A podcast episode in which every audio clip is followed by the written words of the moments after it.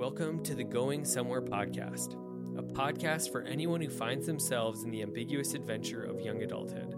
A season marked by uncertainty, change, love, heartbreak, and a whole lot of big decisions. Sit down with me for some real and raw conversations with some incredible people as we dig into what it looks like to be a follower of Jesus in this beautiful yet complicated season of life. If this podcast helps you in any way, please subscribe, leave a review, and share it with friends. Be sure to join the conversation on Instagram by following goingsomewhere.podcast. We're all going somewhere. We might as well go there together. Let's dive into today's episode.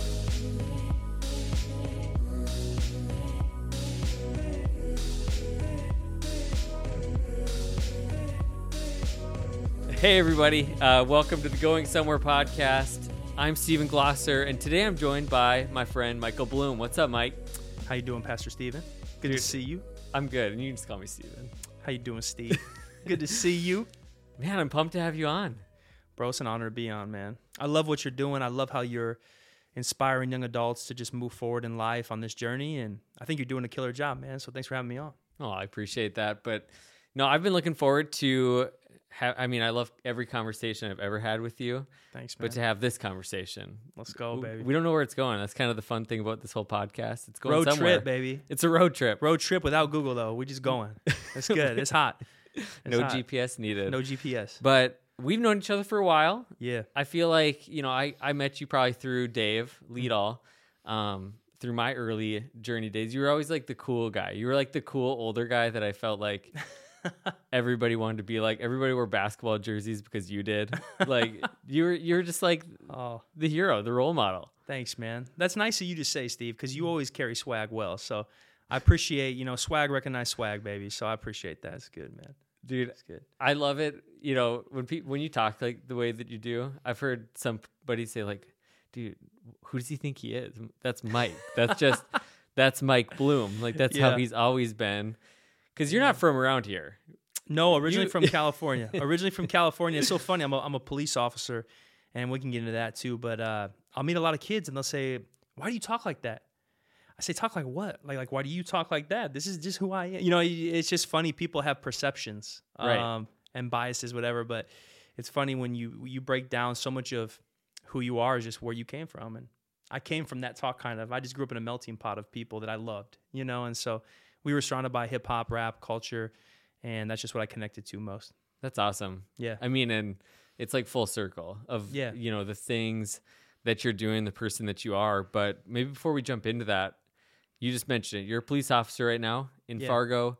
What else is the life of Mike Bloom? Family, everything else. Sure, man. Police officer. Um, shout out to the Fargo PD. Represent. Um, love my job. Love working there. I have an amazing wife named Casey. Um, I met her at Northview Church back then, First Assembly. Shout out to the old days, and uh, that's where we met. We met in youth group. She was a youth leader. I was a youth leader at the time, and uh, she wooed me, man. She wooed me. She just those eyes, those blue eyes, man. Casey, Casey Bloom. Shout out to the wifey, man. Love you. But uh, we have three amazing kids. Um, Joelle is our oldest. She's six years old. Rondo is five, and Brooks is two. And if anyone's trying to ask themselves if they should be a parent, I highly recommend it because it's amazing. So we have a beautiful family. We have a French bulldog. Um, I Name? if- Dodger. Dodger. Okay. Yeah, yeah, Name Dodger. He's very cute. Shout out to the Cali, That's right. the. Cali upbringing. Yep, yep. South side, you know, West Coast, South. And uh, love it, man. Love it. Love my family. Super blessed. And I've lived here about 13 and a half years now. Okay. Yeah. And now you serve as a police officer, but you weren't always on on that side of the law. Do you want to just talk like a little bit, you know, about that journey? You know, I think leading up to where you're at is really special, and I think all of our journeys kind of contribute to the people we are today. Like we Mm. got here because of a path. And do you just want to kind of touch on kind of your journey? Yeah, man. Yeah. So I grew up in Modesto, California. It's in the Central Valley of California, so about an hour south of Sacramento. And I had two wonderful parents that raised me and my two sisters. Modesto's a really cool town. It's it's quite large, but we're kind of separated from the big big cities like Oakland and San Francisco. So we grew up not sheltered, but we at least weren't exposed to some of the violence or some of the issues facing large large metropolitan areas like those cities. So we had a great upbringing. Um, my dad raised me on the Bible, thankfully, and that was kind of a foundation. So even as I got older, I I kind of drifted way away from God for a while, but also always had this consciousness that God was real and even somewhat feared him even when I used to live in sin. I'll get into that, but like I always kind of knew he was there, even though I didn't want to follow him or didn't know how to follow him. Um, and that was I really credit that to my dad and his just consistency growing up of the word and prayer and but when I was 12, uh, unfortunately my mom and dad divorced and it was like a sudden divorce. That's what made it so hard. Yeah. Like we weren't expecting the divorce at all. My mom just one day had to leave and and I'll never hold that against her. My mom and I are really tight, just best friends, but um, it was like a death in the family. So once the death happened, like nothing ever went back to normal. It's kind of like COVID, you know, the the good old days never came back. And to this day, I'm 33 now. They never have come back. So um, that was just a change forever. And you know, we were separated, but we never did anything as a family ever again together. So I, I really clung to my dad's side, um, but then also would see my mom and go to school and go back and forth. And um, you know, the older I got, I just started following my friends more than my family, and so everything they experienced and experimented with, it was like I would just take steps with them into those things. And you know, I didn't I wasn't an addict by any means, but I I started to drink quite heavily at times. I started to smoke weed quite a bit at times, even like recreationally before sporting events at a time in my life. Just remember smoking before a high school basketball game and how dumb that was and how it affected me. But I just was lost. You know, like people who are lost are actually always looking for something. That's why they're so lost because they keep just like going into black holes, like thinking something's going to be there and nothing's there. It's just darkness. It's it's like, gosh, I thought something was going to be on the other side of this or in this. Um, and when I was 18, dude, I had a radical experience with Jesus. I I just remember I was so sick of sin. I was so sick of the law, like feeling lost. I was so sick of hopelessness, and I just remember the foundation I came from. But I called on Jesus like for the first time, kind of. I just called on him, and I repented of sin and for me, I was just like, I told God, I'm done with sin. I'm done with living this lifestyle. And I remember when that happened, I felt like the presence of God. I was in Fresno, California at my aunt's house. I'll never forget the moment. I just felt like mm. the complete presence of God. And you're talking about a guy who had never felt the presence of God. So it was like, I mean, it was so real that I called, I called family members out of the blue that day, cold call. And I was like, I got saved today. I, I just told him that. I don't even know what it meant. I was like, gave my life to Jesus today. I called my sister Megan, who lived here, and I was like, I, I accepted Jesus into my life today. I was just telling people. I was like, something happened to me where I experienced the presence of God. Um, and then fast forward just a little bit, I went to a New Year's Eve party that night or that year. And I remember going to the New Year's Eve party, and um, I mean, bottles were everywhere, alcohol was everywhere, all my friends were everywhere. And for the first time ever in my gut, I had this feeling of you shouldn't be here. I never had had that feeling before, but it was like the Holy Spirit just nudging me, like, you're saved now. Like, this is not your scene anymore. Your scene is with me in the presence of God and not in this lifestyle.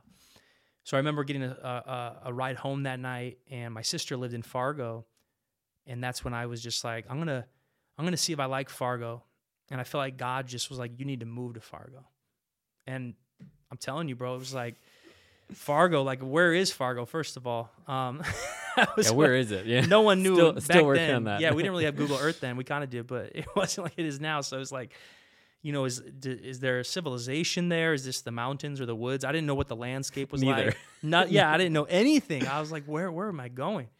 Um, but I got here, and God just set me up. He set me up to meet wonderful leaders. Um, Dave Leadall became one of my my closest friends. And Dave Leadall, dude, I met Dave Leadall like one of the first times I was at church. And that dude just like took me under his his wing, man. He started Dave lived in North Fargo, I lived in Moorhead. And Dave started picking me up every Thursday and driving me to Chi Alpha. Before he had to set up. So like Dave was a pharmacy student.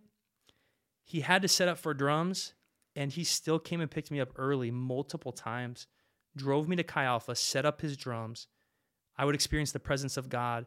Watch the Eric and Adam Neese intro videos. If anyone ever saw those, you were blessed. If you never saw them, you lost in life. Those were the greatest. You remember those videos, Inspirational. Right? Like, they were phenomenal. Yeah. They were phenomenal videos. Um, That's what, like, one of the things that got me into making videos. yeah. Stuff, which yeah. Is, like, seeing them do it with their talent, like their gift, but also oh humor. Oh, I didn't know two people in college could ever make so so much like gold. It, was incredible. Yeah. Their intro videos, legendary. Oh my gosh! I'll, and, I'll try to find a couple and actually link it in the show notes for this podcast, just so do, people bro. can experience the glory.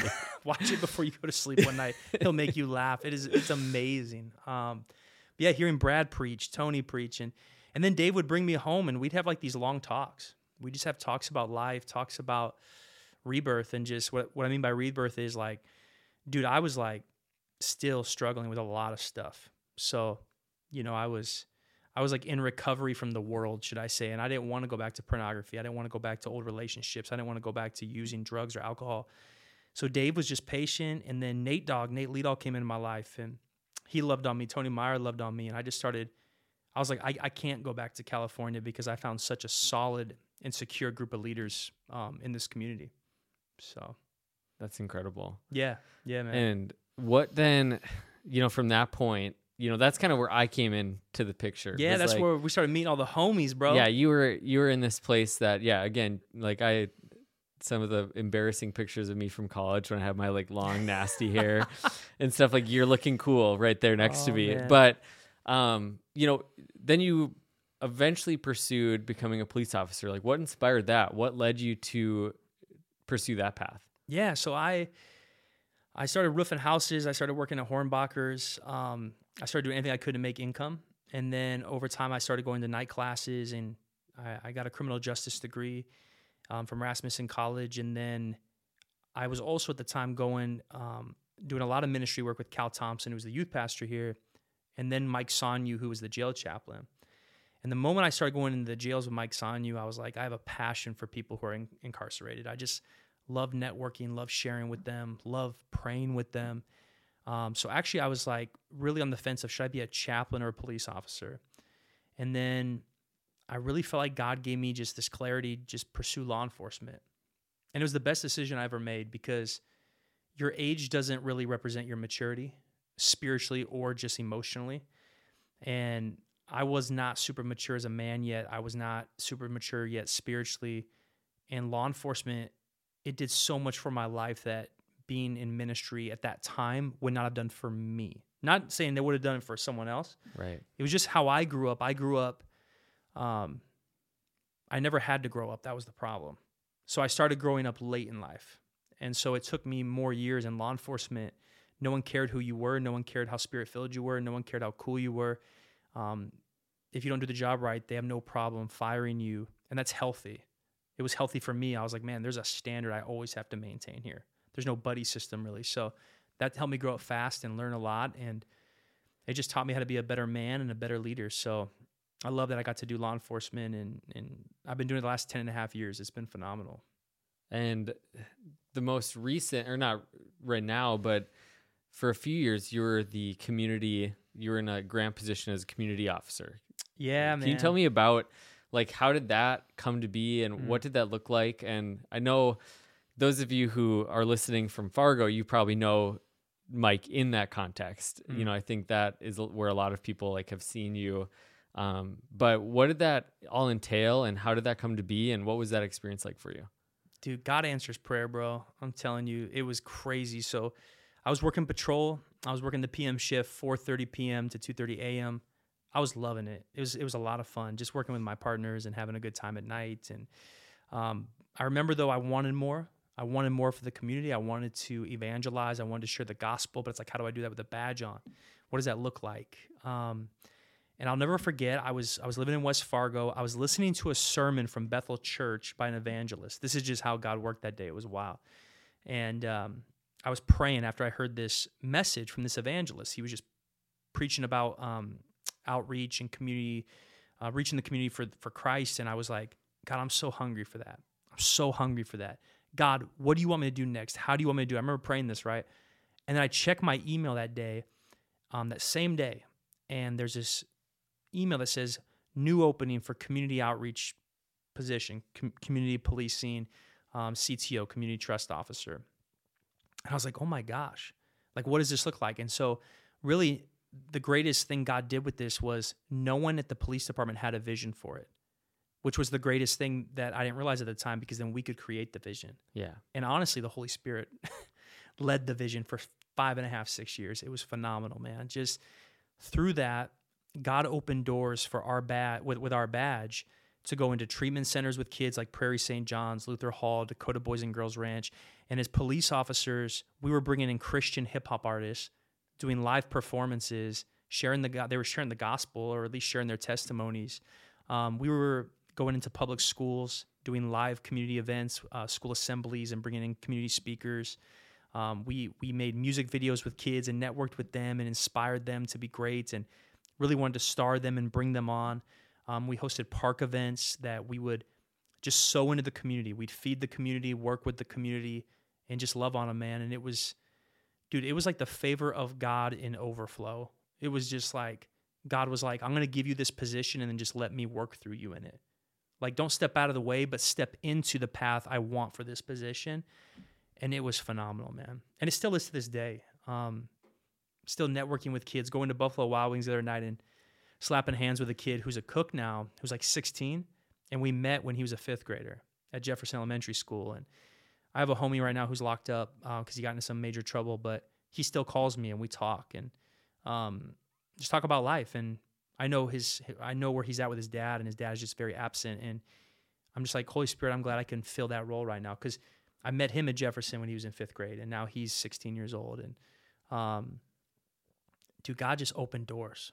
It was incredible. So that's I I could just go on and on. You know, I mean, yeah. I don't want to like talk too long on that, but it was just like the there's no substitute for the favor of God.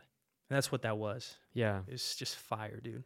It's fire. Well, and what was maybe some of the impact that you that you saw? Because obviously, mm.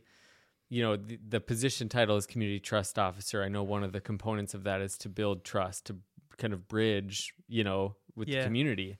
Yeah. Um, and so a lot of your time was spent in maybe places that distrust was at higher level towards law enforcement and yeah. like a lot of people misunderstand Fargo and even just like the dynamics that Fargo has as well like it is a pretty you know clean cut town when you come from another place but at yeah. the end of the day like there's places that are really impacted by poverty and a lot of other things that you've seen on a regular basis. So like what is the impact that you saw through your time with that position and obviously just your time in law enforcement? Yeah man. Um God just began to like rewrite stories through our position. And honestly, like Matt Niemeyer, who is an amazing leader, um, he's currently the SRO at Carl Ben right now. Dave Carlson, Vince Kempf, uh, Christy Jacobson, Bill Offeld, they all worked with me on on this team over the years, and Kevin Palace even, and um, even our chief at the time, Dave Todd. Like it was the it was the team effort that made the dream work, and it was just God rewriting narratives that culture and society had written as that I saw as lies, that I think God saw as lies, that, you know, police are, are against minorities, police are against black people, police are against Native American people, all these stories that had been written for so long, God just began to rewrite in us. Um, our first outreach event um, was at the Arbors, which used to be called Community Homes, and it's like these big, large. They, I mean, they almost look like project buildings, but they're like public housing. And so we brought a stage in there. Uh, we drove it in. We set it up. We had um, food, free food. We we did a large cookout. We we got all these free donations from the community, and we just did an just a powerful outreach event. And I would say eighty percent of the people there weren't white. And at the end of the event, we were just hugging and embracing and slapping hands and and loving on people in the community. And then the following year, we went to an area of our community where almost our entire audience of about 200 people were Somali from Somalia that had mm-hmm. been sent here. They were new Americans, refugee status. And we were out there doing the Cupid shuffle with them. I mean, literally doing the Cupid shuffle with the Somali population. Yeah. And I remember Chris De Laurentiis, who runs an inner city church in Minneapolis, he had brought his stage for us to use. He drove it down. And he said, You will never see something like this in Minneapolis. He said the Somali population or populations like this don't really trust police. I mean, we were we were just like it was like we were a family with them. So God was like rewriting narratives in this city. And bro, to this day, just like the favor of God and the power of God's love. So God's love to me is is revealed every single day when I see kids who even one once when at times when I met them walked in a stereotype like I don't trust cops, I don't trust you. Um, people who walk in those stereotypes who later on I would end up hugging, embracing, showing up at their sporting events. They're coming up to me after thanking me for being there, just networking with them, loving them, um, going to visit kids who I networked with who got incarcerated, and then I would go visit them when they were incarcerated. And you would see that the love of God shifts narratives. You know what I'm saying? Like it just shifts Yeah. it. It's like we we can all believe there's a cultural lie, or we can all believe that there is a, a societal society narrative about specific like police. You know, like they hate black people or they hate minorities or this and that. But you can also just read First John and be like, I'm going to be in the light as He's in the light, and I'm going to rewrite this narrative with the help of the Holy Spirit. And that's what God did. I mean, it was just God doing God for five years. It was like I still can't even wrap my mind around how he how He's done it. It's been phenomenal. That's incredible. And Yeah. you know, I think part of it for me has been it just being so inspiring. You know, I mm. think you know from close up or afar when I was away, you know, I would you know get texts or calls be like, "Hey, do you know this guy Mike Bloom?" You know, like he he mentioned you and I'm like, "Yes, I know Mike Bloom." Stevie G. yeah. but but I just think like it was so influential to see not just I, I- obviously the uniform, the badge played a role in that, yeah. but also just the people side of it, and that's what has always been incredible for you because before you had the badge, that was you. Mm. Long after you put your badge away for the last time, that's going to be you, and and I think that's what's so inspiring. I remember, uh, gosh, it was like two summers ago. We were downtown drinking some coffee out on the out on the street, just sweating up a storm, and I feel like a dozen people came by to to say hi to you, to like tell you that you've impacted their life, and I was like, you know, I work for Carson, and so when I've been around Carson, that spotlight kind of it happens. Like Mm. kids come up to him or parents come up to him, whatever Yeah. but to see that i- in a guy in a uniform, to see that in a guy that has just faithfully sown and loved on a community was really like moving for me. It was Yeah, man. it, it was deep. You know, it was it was like what if we all could go to a random coffee shop in downtown of our town and the lines of people coming to share how you influence them. And Mm. and I think that's what's so inspiring. And so I you know, not to just brag on you, but just to encourage you. Like that's in rewriting narratives, that's what you're rewriting your own in your own life, what God's rewriting in your own life, but in our entire community. It's pretty special. Thanks, man. Thanks, bro. And it's an honor to hear that, dude. And I'm just blown away by like the favor of God and the the the just God's blessing. You know what I'm saying? Like it's an honor to like know you've helped people and it's an honor that God allows you to do it. Yeah. You know what I'm saying? It just is. It is. and So- whatever it is, you know, I think Yeah. whether it's a badge, uniform, apron, you know, Yeah, whatever it is, man. like we have that, and I- and I think you, you part of it's the exposure. You know, Like you were exposed to an area of our community that was in need, to Yeah. people that were in need, and I think there's need around all of us that we're exposed to on a daily basis, and Yeah. it, it just looks different, you know. Oh, a hundred, dude. I think, I think God's call for every human is to make the most of the marketplace, whatever the marketplace looks like. Sometimes the marketplace is literally a college campus. Sometimes the marketplace literally is a Hornbachers or a, um, a coffee shop. But I, I've seen people like Cal Thompson, who I brought up earlier.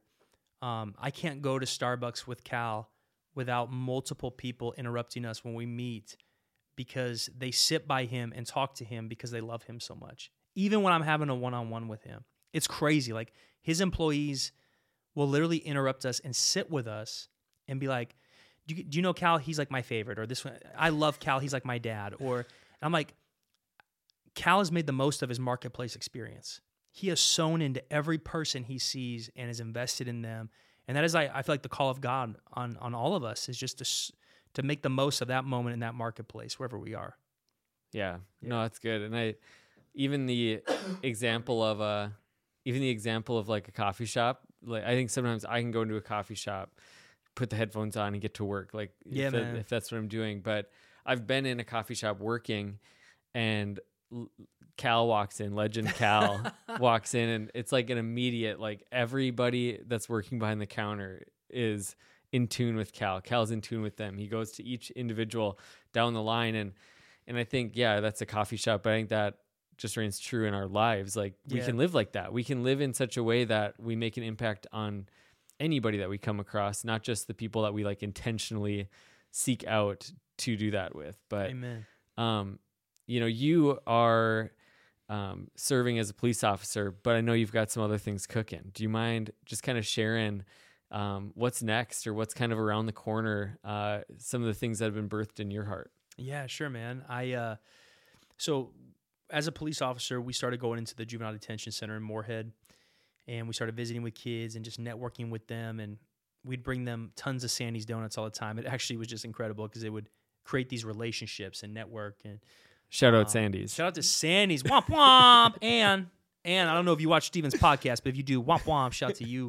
And is and is the best. But uh, so from that, we started doing these Christmas events where we'd partner with Shields, we'd partner with um, Relevant Life Church, and they'd make a huge Christmas meal, and then Shields would provide all these gifts for kids, and it was just a great experience. And the more I did it, the more passion I got about working with people who are incarcerated. And I think it just brought me back to like that moment of should I be a chaplain or should I be a police officer? It was kind of that tug of war. And so um, from that, um, God put this thing on my heart, this idea to start these conferences. Um, they're going to be called Hip Hop and Hope Tours. And we're going to operate them strictly, for now at least, inside of juvenile prisons and adult prisons. And so we're going to go in, we're going to do two day events where we bring in community leaders and community resources, and they're going to share and have breakout workshops for people all day, youth and adults, depending on the, the environment. And then both nights, we're going to do live hip hop shows. So, hence the name Hip Hop and Hope. I just see hip hop. I mean, hip hop's my passion. So I just I love the avenue of using that with the gospel to reach people. And then either both nights or one night I'll share the gospel, and then we'll bring in another speaker probably to um to share the gospel, and we're just gonna really challenge these people to engage and embrace in the in the the gifts God has given them and the future that God has called them to. Like they're not dead and they're not done, man. Like God has a call on every parent in there. Every person has a purpose, and that's what we want to give them. Wow. No, That's- yeah. That's awesome. I- just feel like Pardon me, bro. the the tangible love that that shows you know i know i've had the privilege of being able to be in a youth correctional facility and to interact with the kids there and you know we we just did an outreach in in indy through Mm. AO1 and um just the gratitude for a hot meal and something tangible and just time Yeah. you know these kids because of covid weren't going to be able to see their families over the holidays yeah. um, you know, even due to the complexities, they said a lot of them won't even be able to FaceTime over Christmas. And Mm. they said we're really the only people that outside of the staff that they were going to see. And like that broke my heart. Like that, yeah. you know, and every kid has a story, and some of those kids, that's the best place for them, for others too. But like, there is a, a message of hope that they need to hear, you know, and Yeah. Jesus changes everything. And we know that, you know, that our lives are testimonies to that Yeah. how do you see that scaling like how do you what's kind of the hope big picture long term for what you're doing Yeah, man. I I would love to see it grow. Um, not only in corrections, but one day take it into local public schools, where we host these one day events at schools, but do it in the whole city, and then come back at the end of the week and do like a large community event. So at a stadium or, or an arena, um, and where we can share the gospel with kids and their families. And then locally, I want to keep sowing um, at our local jail and our local detention center. We have a big event that we tried to plan this last year, but because of COVID, we weren't able to. But it's where we're going to bring kids in, and actually, they're going to be able to spend a half a day with their family who are incarcerated. So, whether it's a family of kids or just one kid, um, they can come in, and we have that. We already have this set up. There's going to be a photo booth. They're going to take a family photo, and then we're going to have an arts and crafts station. So then they can make um, their own picture in a picture frame, and the kids can actually take it home with them, and the parents can then take their copy um, back to their rooms with them that night. We're gonna have a big meal sponsored, and then we're gonna have a time for kids to just snuggle and hang out with their parents for like an hour or two uh, while we watch a movie. and just a way for us to plant the seed in all these parents' minds and hearts that you still have such a calling and purpose over your life. Like you you're called to parent, you're called to be the parent that God has called you to be. And your your past is not a prophecy for your future. Like God has something great for your future. Um, and that's what we hope to do with those events and things like that. Yeah, I love that. Yeah. That's huge, man. And I feel like there's so much that you've shared that I think I, I want to help. Like I want to be a part of this, and and I think just even in the broader perspective, or you know, the broader stance. Like, what do you feel like there are there any misconceptions or misunderstandings with at-risk youth or at-risk people that maybe you know, if we're being honest, like if I'm walking into a grocery store, if I'm doing something and I come across somebody that's going through a hard time, that maybe my my first thing is fear, or my first thing is you know, questioning, you know, like how do they get there, or whatever the case may be. Yeah. But what would you say is maybe like a misunderstanding, misconception that you would love to see changed? Yeah, for sure, man. And first, just to say, like, I don't think what God has called me to is everyone's ministry call. So I don't think everyone has to always feel totally comfortable or totally normal because I've never felt called to a foreign country, and I don't know how I would do it, but I don't know how ever comfortable I'd be in a foreign country. By that I mean like Nicaragua. Like I don't know how I would do in a tent in Nicaragua, but I would love to be in a prison. Like that's just how I am. So that's how I'm wired. So I just want to encourage people with that too. Is like sometimes it's just not your calling, but it doesn't mean you're still not called to do it sometimes. And that's what I think the tension that we find with God sometimes. It may not be my call, call, calling, like, but we're still called to do it. And so what I would say is don't let stigma stop you. Um, the stigma and misconception or mislabels of of people. Um, I would say God is love. So the most you can do is love your neighbor like you love yourself. And so if that's all you do, I think you fulfill the word of God well. And um, all of us have a past. It's just a lot of people who have been incarcerated or come from trauma.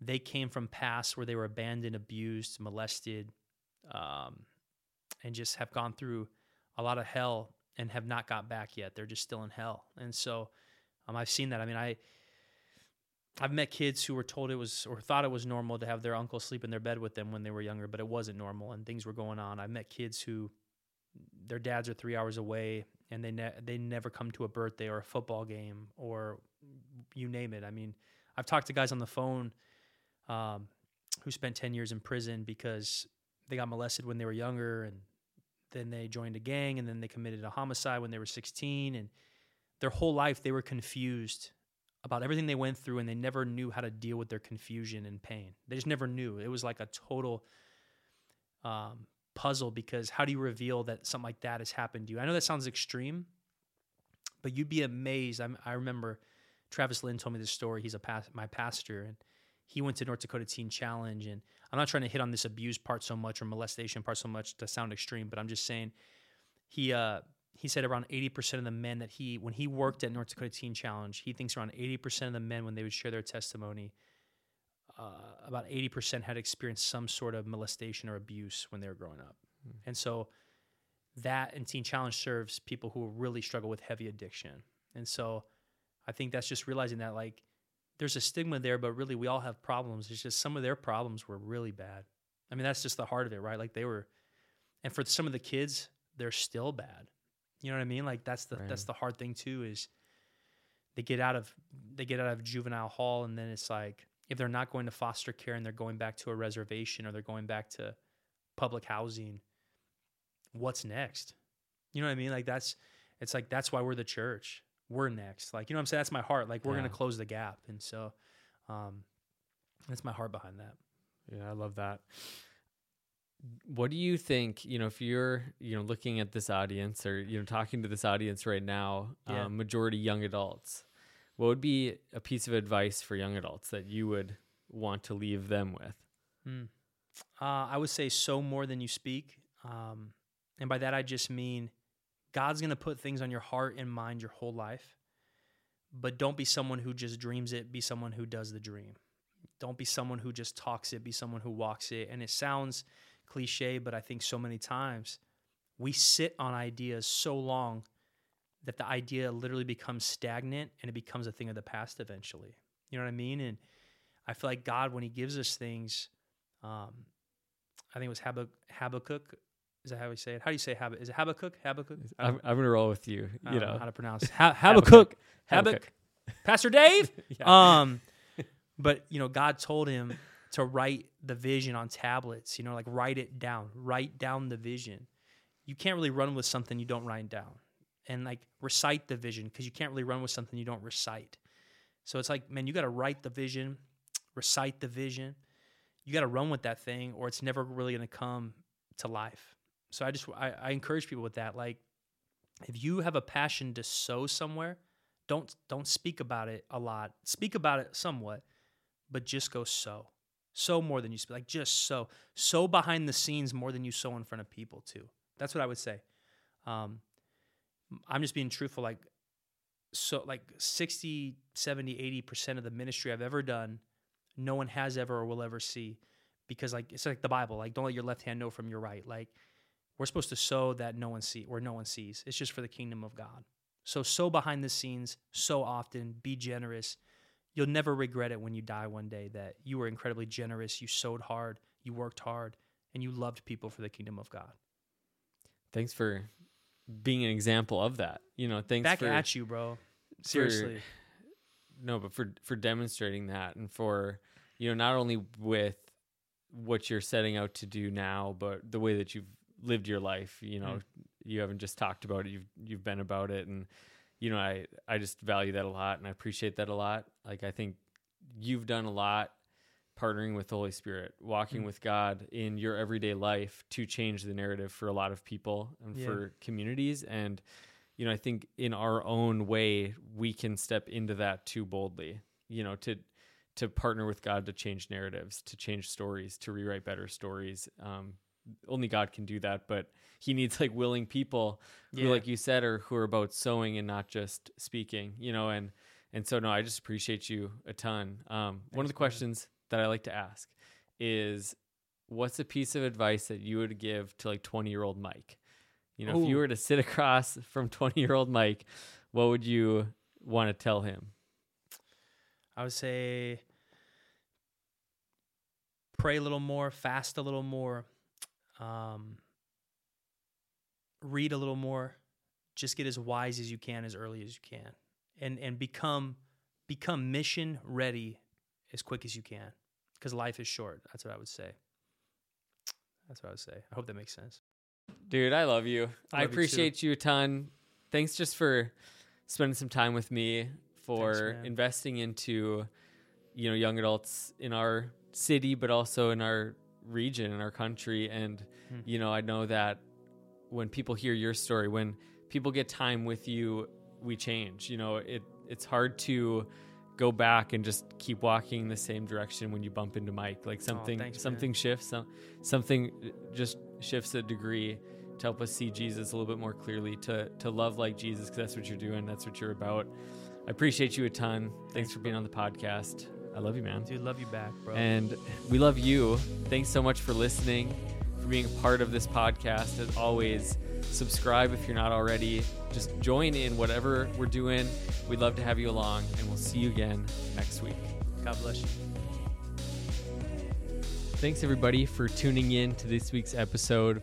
Mike is truly a walking love bomb. Everywhere he goes, every room that he's in, it gets a little brighter. He is so full of joy, so full of life. A moment or a conversation with him is truly life giving. And I know that's how I feel walking away from my conversation with Mike. And I hope that's the same way that you feel. He talked about so many things and he shared his story of redemption, of how God has turned his life upside down and rewritten the story, rewritten the narrative of his life, and how he is called and how we're all called to be a part of that, to partner with God, to rewrite the narratives that are in our community, in our family, in our own lives, in the in the workplaces that we reside in, whatever it is, that God wants to rewrite the narrative. I think there are many things that if we're to be honest, we can look at culture, we can look at maybe some of the misunderstandings that we have or the perceptions of certain people that we have and we can ask God, God, what is it that you want to do? How do you want me to see this person? How do you want me to see this situation? What do you want to do in the world around me? God desires to rewrite the narratives, and it's only through His power and His grace. But we can be the willing vessels who step into those God moments to truly be a part of what He's doing. Like Mike, he has walked into dark situations. He's walked into situations where there's a story, there's a narrative being told, but it doesn't have to be like that forever. God has something better, not only for your life, but for your community, for your church, for your city, for your family. Let's believe that together and step in to all that God has for us. Thanks again for being a part of this journey, for being a part of this podcast. If you don't already, follow us on Instagram, goingsomewhere.podcast. We want to keep the conversation going, but also subscribe, like, review, do whatever it takes to help more people hear the messages that are being shared on this podcast. And as always, this podcast is a resource of Northview Church in Fargo, North Dakota. If you're ever in the area, stop by. We'd love to see you. We'd love to have you for a Sunday service. But until next time, God bless and have a great week.